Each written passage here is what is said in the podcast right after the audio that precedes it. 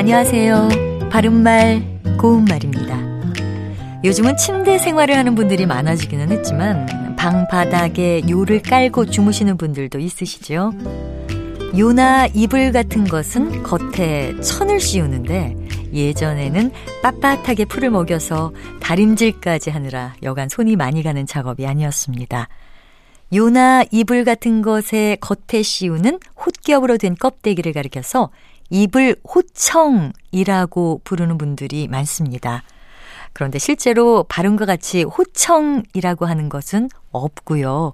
호 밑에 티읕 받침을 쓰는 호청이 맞는 표현입니다.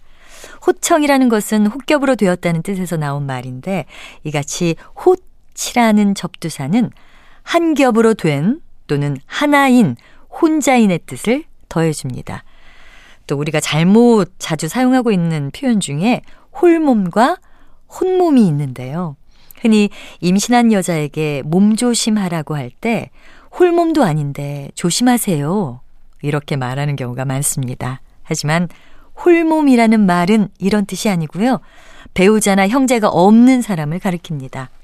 반면에 딸린 사람이 없는 혼자의 몸이라든가 아이를 베지 않은 몸이라는 뜻으로 말할 때 호 밑에 티읕 받침을 쓰고요. 발음은 혼몸이라고 합니다.